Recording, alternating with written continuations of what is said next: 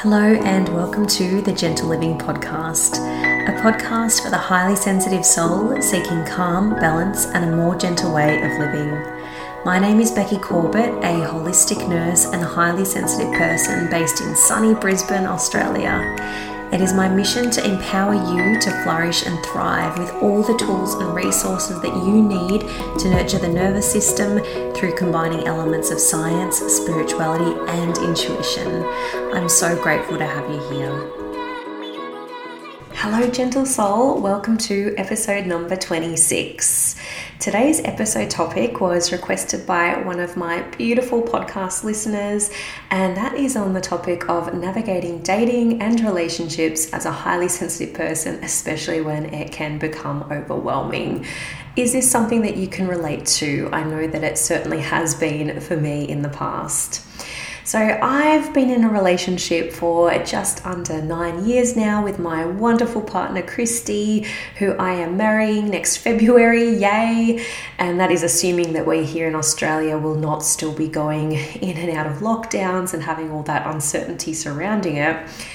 But when I was asked to do this topic in my podcast, I reflected on my own experience. And disclaimer I am certainly no relationship or dating expert for that matter. But when I really thought about it, I think that one of the secrets to my long term relationship with Christy was that she is also a highly sensitive person.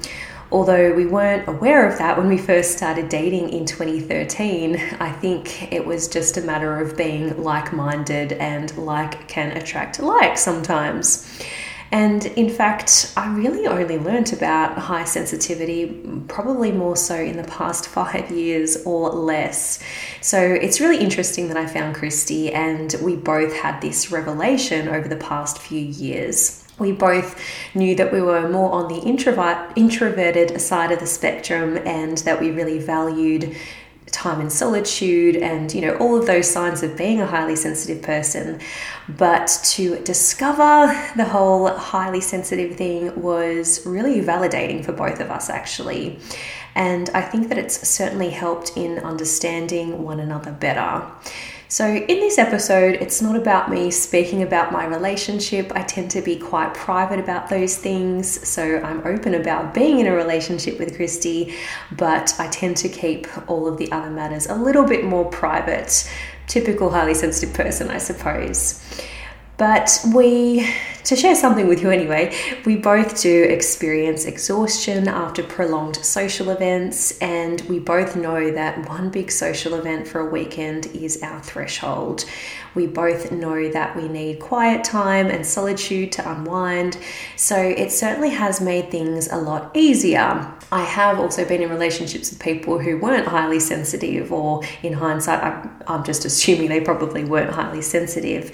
But either way, it doesn't matter. It doesn't mean that if you are highly sensitive, that you have to go out and find someone who is also an HSP.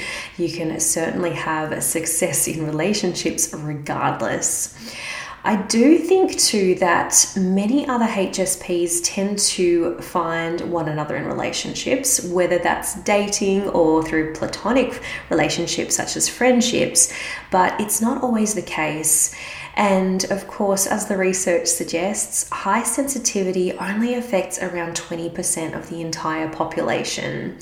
And side note to that, in that statistic, roughly half of highly sensitives are men too. So it certainly isn't a trait which is exclusive to women. So it can certainly become overwhelming when the people that you date or form romantic partnerships with don't understand high sensitivity and that the dating world is not necessarily set up for the HSP either. In this podcast episode, I am going to share my own reflections of navigating the dating world in the hope that it is helpful and relationships as an HSP, um, what has and what hasn't worked, and of course, also share my insights on what the Highly Sensitive Bible, aka the Highly Sensitive Person book by Dr. Elaine Aron, has to say. If you haven't already, I do highly recommend investing in a copy of Elaine Aron's book. You're probably already aware of it if you're listening to this podcast, but she is the pioneer of highly sensitive research and she covers everything, pretty much it feels like everything um, that's important around being highly sensitive, the science behind it as well, in her book. Also, I just want to let you know that I'm definitely not an affiliate or receiving any type of incentive whatsoever to suggest it to you. It's a book that I really think every HSP needs on their bookshelf. I certainly go back to it time and time again, and especially in my work working with clients too, it has been such a helpful resource.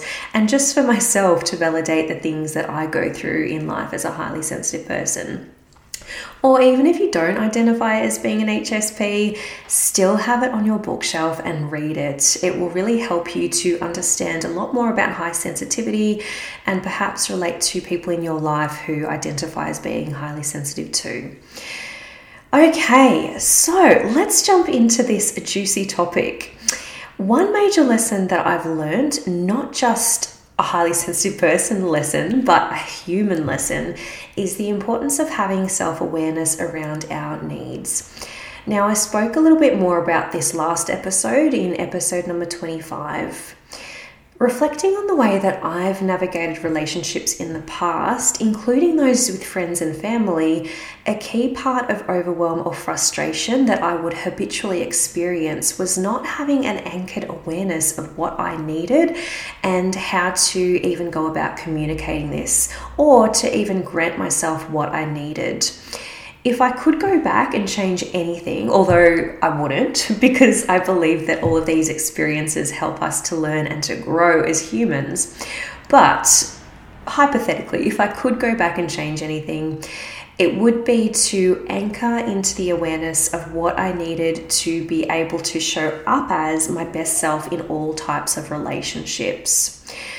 A key problem is that we seem to do this all backwards we often look at what others are looking for or what their needs are, and we try to meet these needs and end up feeling overwhelmed because we're not actually addressing or identifying our own. Partnerships really are a two way exchange, and we absolutely want to be able to meet the needs of others, but it is so much more important that you're able to meet your own needs first filling your own cup first to prevent that sense of resentment that might build when you're not having your needs met. So, for example, I have a much deeper awareness of what I need in all types of relationships now. I need time in solitude to clear my mind on a daily basis. I need to feel seen and heard, to have the time to make decisions, to not feel pressured into making on the spot decisions, uh, not overcommit to too many social events, to also have the option to change my mind. So, if I do commit to some sort of social event, I need to have that option to be able to change my mind if I am having a day in which I'm feeling a little bit more overwhelmed. I also need to have my values respected in any type of partnership, whether that's in an intimate relationship or with friends and to also feel a deep sense of connection with the other person and spend quality time together. That doesn't need to be serious either. I love being playful and silly and just doing things that might be a little bit more childlike um, and fun. But if the connection isn't strong, that can really drain me too. And that seems to be common of all HSPs. When I reflect on maybe what didn't go so well in past relationships, including friendships, a lot of it comes down to a violation, I suppose, of what I needed. Now, violation is a really strong word. When I say violation, I'm definitely not implying that the other person necessarily disrespected my needs in fact, I probably should find a different word altogether. But it really was that I wasn't aware of my needs myself, let alone communicating them. So, for instance, instead of communicating to a partner that I'd reached my threshold of social tolerance for a weekend, I would just withdraw and not really explain why. Of course, this can then be perceived as really frustrating or rude to the other person. But I wasn't quite sure how to communicate it. Or instead of communicating that I really would value more quality time with a partner, I might just go quiet and sooky and expect them to read my mind and know why I'm upset. Interestingly, Elaine Aron's research has indicated that the HSP has a tendency to fall in love much harder and more intensely than the non HSP. Now, this makes sense when we know that the HSP experiences pretty much mostly everything in life more intensely. But what this can sometimes mean is sometimes when we're dating someone, because we experience such intense inner feelings, we can sometimes mistake this as being really smitten or taken with the person that we're dating rather than it being a matter of that person being as amazing as we think they are, although they may be. And look, this isn't a common thing. I mean, so this is not just a thing for highly sensitive people, this is common for everyone, but being highly sensitive, it can feel a lot more intense because you know that we've got a really deep emotional inner world. Or sometimes it can also mean that the intensity of feelings can overwhelm us and cause us to withdraw or perhaps decline invitations for dates and enhancing relationships as a way to protect ourselves from these intense feelings. Elaine also talks about attachment styles. So, learn, learning more about your own attachment style can really give you some perspective. It's something that I first came across in my psychology studies a few years ago.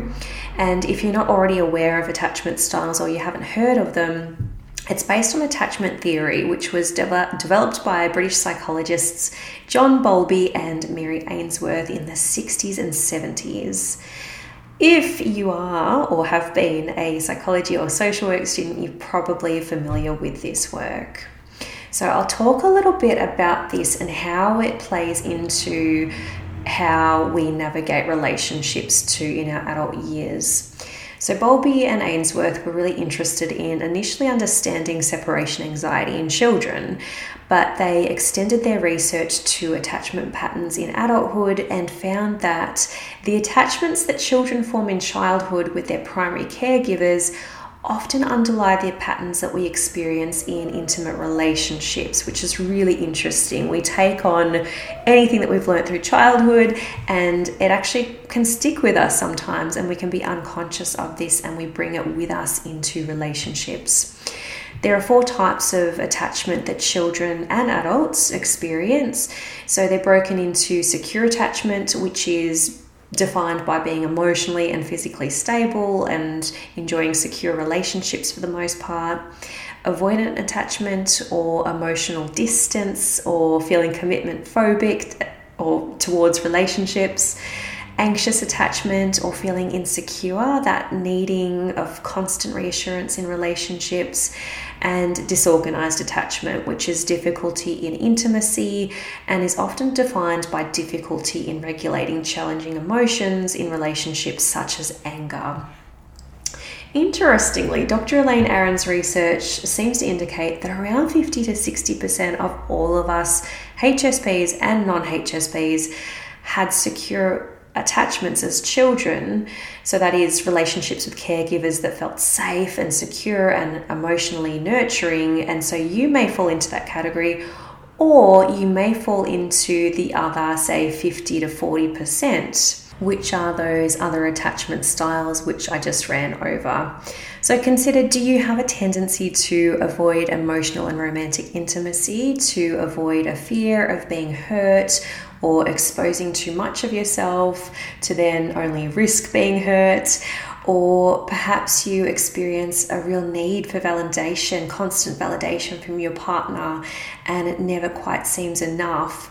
Or do you struggle to express or regulate your emotions and find that sometimes they can become overwhelming and too difficult to manage? Wherever you fall, there's absolutely nothing wrong with you. The good news is, though, with greater self awareness, research shows that you can rewire your attachment style and cultivate the qualities of feeling more secure relationships. if you do have a tendency to feel pretty overwhelmed by the prospect of dating and relationships, can you begin to dig a little bit deeper into what your attachment style may be and get completely honest with yourself too? I know that when I was learning more about attachment theory, I often felt that if I didn't fall into the secure attachment category, that there was something inherently wrong with me. And there's really not. We learn a lot of our ability to emotionally relate to others based off of the relationships that were modeled to us as children. You may have grown up in an environment where your caregivers provided you a lot of warmth and kindness, yet your parents may have often fought, and this sent you a message about what intimate relationships might look like. Or you may have grown up in warmth and kindness, yet say money was always a problem and you didn't feel quite secure or you didn't quite have your physical needs met. You might have had financial and physical needs met, but not emotional ones, for example. Or you may have grown up in an overall turbulent home. So you can see that our context really does play into where we currently are in the way that we navigate relationships. All of these nuances make such a profound difference in the HSP's perception of relationships and how fully we give of ourselves or prefer to keep ourselves safe. The other thing to be aware of too is the HSP's reluctance to sometimes even take a chance in dating and relationships. Elaine Aron says that because the HSP is in the minority and we're not viewed as society's ideal, this can often impact our self esteem, and we can sometimes consider ourselves lucky if anyone even expresses interest in us. Or we can doubt that person's interest, which causes us to push away prospective intimate partners to try and protect ourselves. I remember often feeling this way when I was a lot younger and well before I ever had a grasp or even awareness of what high sensitivity was. You can probably relate to feeling as though you didn't quite fit into that cultural ideal of normality and feeling a bit strange or weird or a bit like you're an outsider, and all of those less than ideal, low self esteem kind of feelings. So it's been a while now since I've been in the dating space, and I know that some things have changed, such as, or things have changed a lot actually, such as the accessibility of dating apps, which in a way can be advantageous to the HSP. It allows us the ability to screen prospective dates before jumping in. But the negative side of this is that people often complain about the fickleness. So, friends I know that have used dating apps will often say that they've been chatting with someone, or they commit to a date, or they go on a date only to be ghosted. It seems to be a real problem, this whole ghosting thing these days. So, if you actually fit into the category of avoidant attachment, perhaps you have been a ghoster yourself rather than the ghostee. And no judgment in this space. I'm not here to cast judgment on you. I'm just here to help you to begin to see things a little bit differently and why you may be navigating the dating space in the way that you do.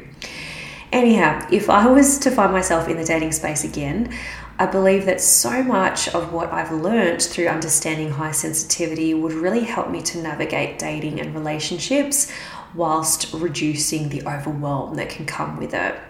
And the first place I'd like to start is a place that Elaine Aron also recommends, and that is upholding your need for daily alone time. We know that when we can first get into relationships or be dating someone, it's really intense and we just want to see them all the time. And even if you really do want to see them all the time, this can often be a recipe for overwhelm. So, really honoring that time that you need to yourself. Again, understanding your attachment style can really help you to understand your needs in this space. If you fall within, say, an anxious style where you feel as though you need a lot of validation from your partner and may have had patterns of codependency in relationships in the past, it can be worth exploring this further through self reflection or even with a therapist. Or if you fall more within an avoidance style, you probably lean towards prioritizing alone time.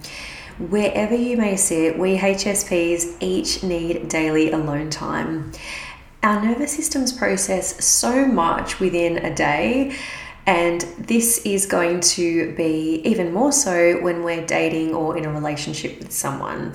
And we just need that time to unpack and to let our day go through having that alone time. This is really something that we need to openly communicate with partners to and honor for ourselves.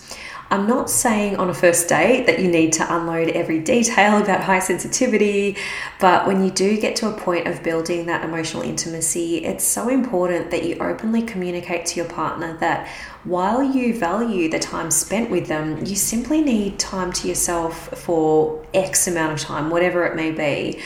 And that having that alone time then allows you to show up and be present with that person.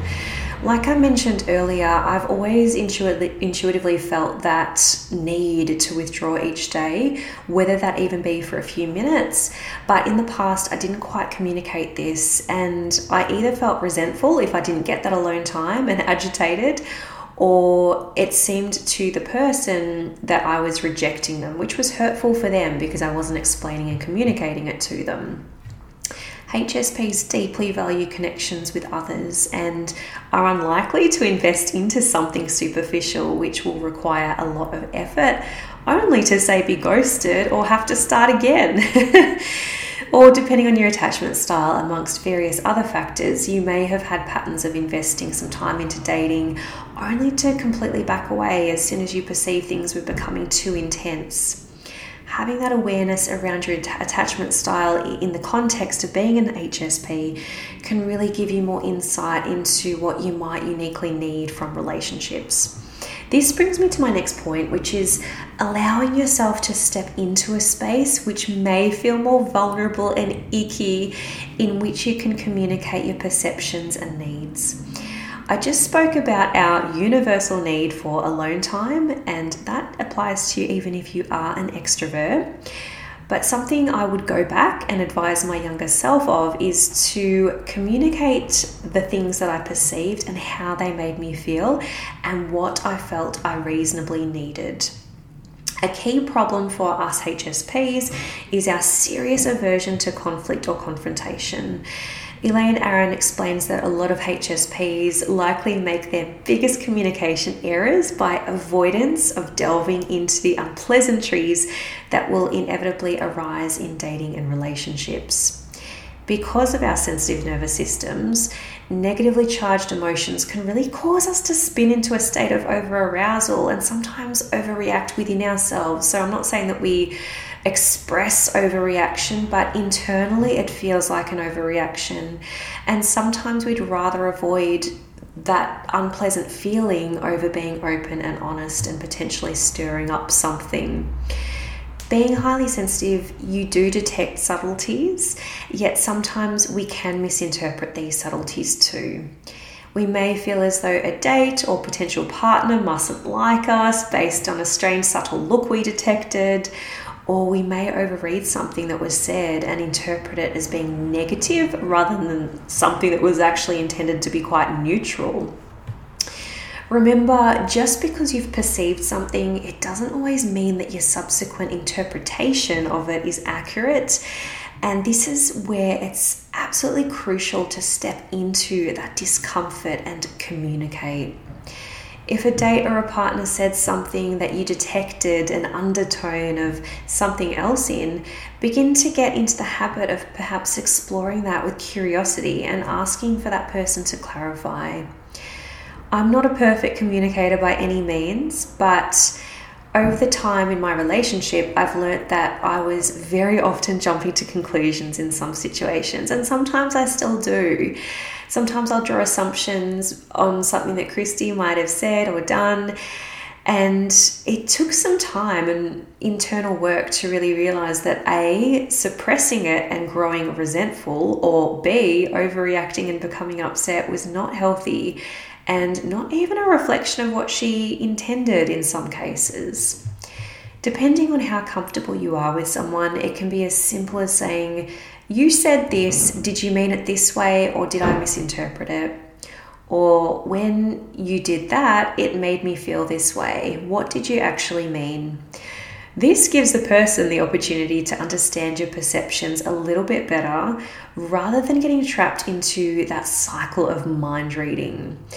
Another tip from Elaine Aron that I could have certainly done in the past too was communicate through the use of positive meta communication. Basically, meta means about the word it precedes. So, meta communication is talking about how you talk. So, negative meta communication might sound like whenever we talk about X, you always ignore me. Whereas positive meta communication sounds more like this is a heated topic for us, but I really care about finding common ground with you. So it's not so much accusatory, it's more trying to find that common ground with the person that you're communicating with. I know that this can be so much easier said than done in the moment, especially if you or the other person are struggling to see eye to eye. And sometimes it's just about calling for some time out so that you can both take a breather, come back, and communicate openly. Speaking of a breather, my next point is maintaining awareness that environment is everything to the HSP. As we know, dating can stir up a range of new emotions and inner experiences, and added to that is the type of dates that we choose to go on to. I always intuitively used to feel really unsettled or frazzled in settings that were really noisy and super busy. It felt as though I couldn't focus much on the person I was with because the noise was too distracting. Places like bars that have concrete floors, so that the noise kind of bounces everywhere and it's really difficult to hear the person that you're with. Those types of places were no fun for me. The other place that also comes to mind for me that I often felt overwhelmed in were the summer night markets in Melbourne.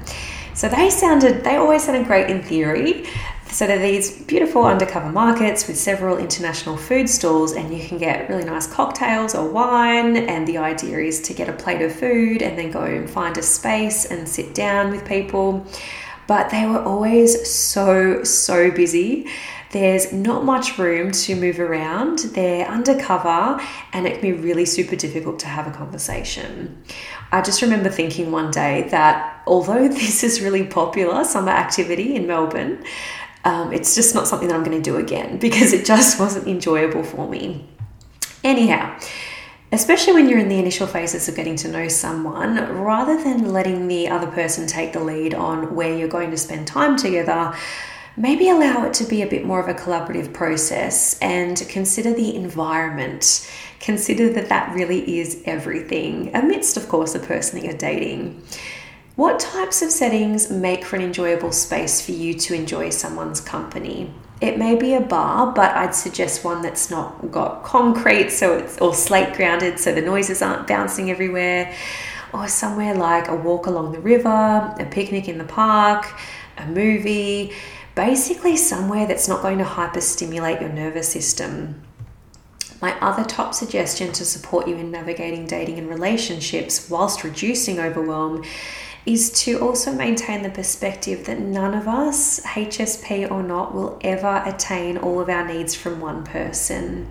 Now, this sounds really obvious, but sometimes as highly sensitives, we can really project a lot of our expectations onto our partners, and that's often unconsciously too. Although I consider myself very blessed to have a life partner who is also highly sensitive, it's definitely not a prerequisite for you to have a successful relationship. I know of so many wonderful couples in which one partner is highly sensitive and the other is not.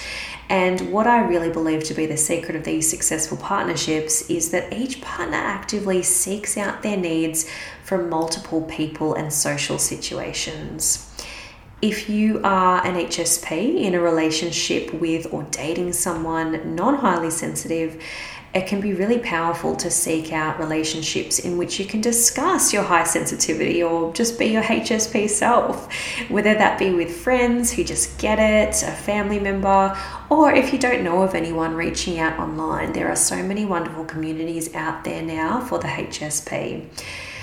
And the other thing is, you could even come join my free gentle living community to connect with like minded HSPs. And you can find more details about that in the show notes. Wherever you decide to seek out these relationships, you will find it affirming that the way you feel is often a shared experience. Okay, so the last thing I wanted to touch on in this episode is the concept of love languages. Have you heard about the five love languages? If not, definitely go read a little bit more about them and suss out which one or which ones you relate to along with your attachment style because I think both of these things in conjunction can really help you. You can even do a quiz online, which I will leave a link in the show notes for that too. The concept of love languages was developed by Gary Chapman, and he's written a book about it. It's called The Five Love Languages. Most of us will have a default of one to two primary love languages, which I believe are probably a result of how you interpreted or received love from your parents or caregivers. The five love languages are words of affirmation, so, if you fall into this category, it's most important for you to receive loving, kind, affirmative, appreciative words from those that you love. You probably also demonstrate your love and appreciation to others in this way. So, you're probably the type of person who will say to someone in spoken form, I really appreciate you, or you might say something else, or you may have the tendency to write letters or cards then there's quality time. So you value quality time spent with loved ones and often make it a priority to set aside the time to be with loved ones. This has obviously been a really challenging one throughout the pandemic. So, as well as physical time with loved ones, you may also have really appreciated phone calls or video chats as a substitute for physical time with people, although I know it's not the same thing. The next one is acts of service. So you value loved ones doing things for you that show that they care by making your life a little bit easier for you. This may be things such as doing the dishes, picking up a coffee for you, fixing something for you, cooking for you, and you're also likely to express your appreciation to your loved ones in this way too. Then there's gifts. You value receiving gifts, which symbolize love, and you're also likely to be a gift giver, whether that be flowers, an item you really want, tickets to a show. It doesn't necessarily mean that you're materialistic at all, it's just that you simply perceive this as someone's love or appreciation, and it may have been how you received appreciation at, during childhood. And then there is physical touch. This doesn't necessarily mean you're always a PDA type person, but you probably would be more likely to be. You value the physical signs of affection, such as hand holding, kissing, massage, cuddling, often feeling that when your partner demonstrates their love in this way, you feel safe and appreciated. Considering these five love languages, it's not uncommon for partners or your date to have an entirely different language to you. For instance, you may really appreciate physical touch, yet your partner prefers to express love through acts of service. Understandably, then, you may feel rejected or upset if your partner isn't as enthusiastic with physical affection. And they may also feel as though you don't necessarily appreciate the effort that they went into, into, say, cleaning the house, for instance. So, having an awareness of these different love languages and how they play out in our relationships can really help us to understand both how we express and prefer to receive acts of appreciation and to more deeply appreciate dates or partners when they express their appreciation in an entirely different way. This is something that you can pick up pretty early in any relationship, too. So, gentle soul, I hope that this has helped you to think a little bit more about how you navigate dating and relationships and how it can be more fun and less overwhelming. And I just wanted to let you know too that I am actually going to be running a free pop up workshop probably on this topic actually. So, the HSP in love, just in time for Libra season, which is the sign of partnerships. So, if you're curious or you feel that this is something that would be of interest or of value to you, simply sign up for my free Gentle Living community, in which you'll receive email communication about further details on how to register. The links are all in the show notes. That's it from me, gentle soul. Take care of yourself and let's connect again next week. Thank you so much for tuning in, gentle soul. If you've enjoyed this podcast, please subscribe and leave me a comment and rating. This helps immensely to boost the visibility of this podcast, making it easier for fellow HSPs to find and to tune in. If you're seeking more connection and would like to find out more about the trait of high sensitivity, come join us in the Gentle Living for the Highly Sensitive Soul Facebook community. Or if you'd like more tailored and individualized support, you can visit my website to find out more. The links can be found in the show notes.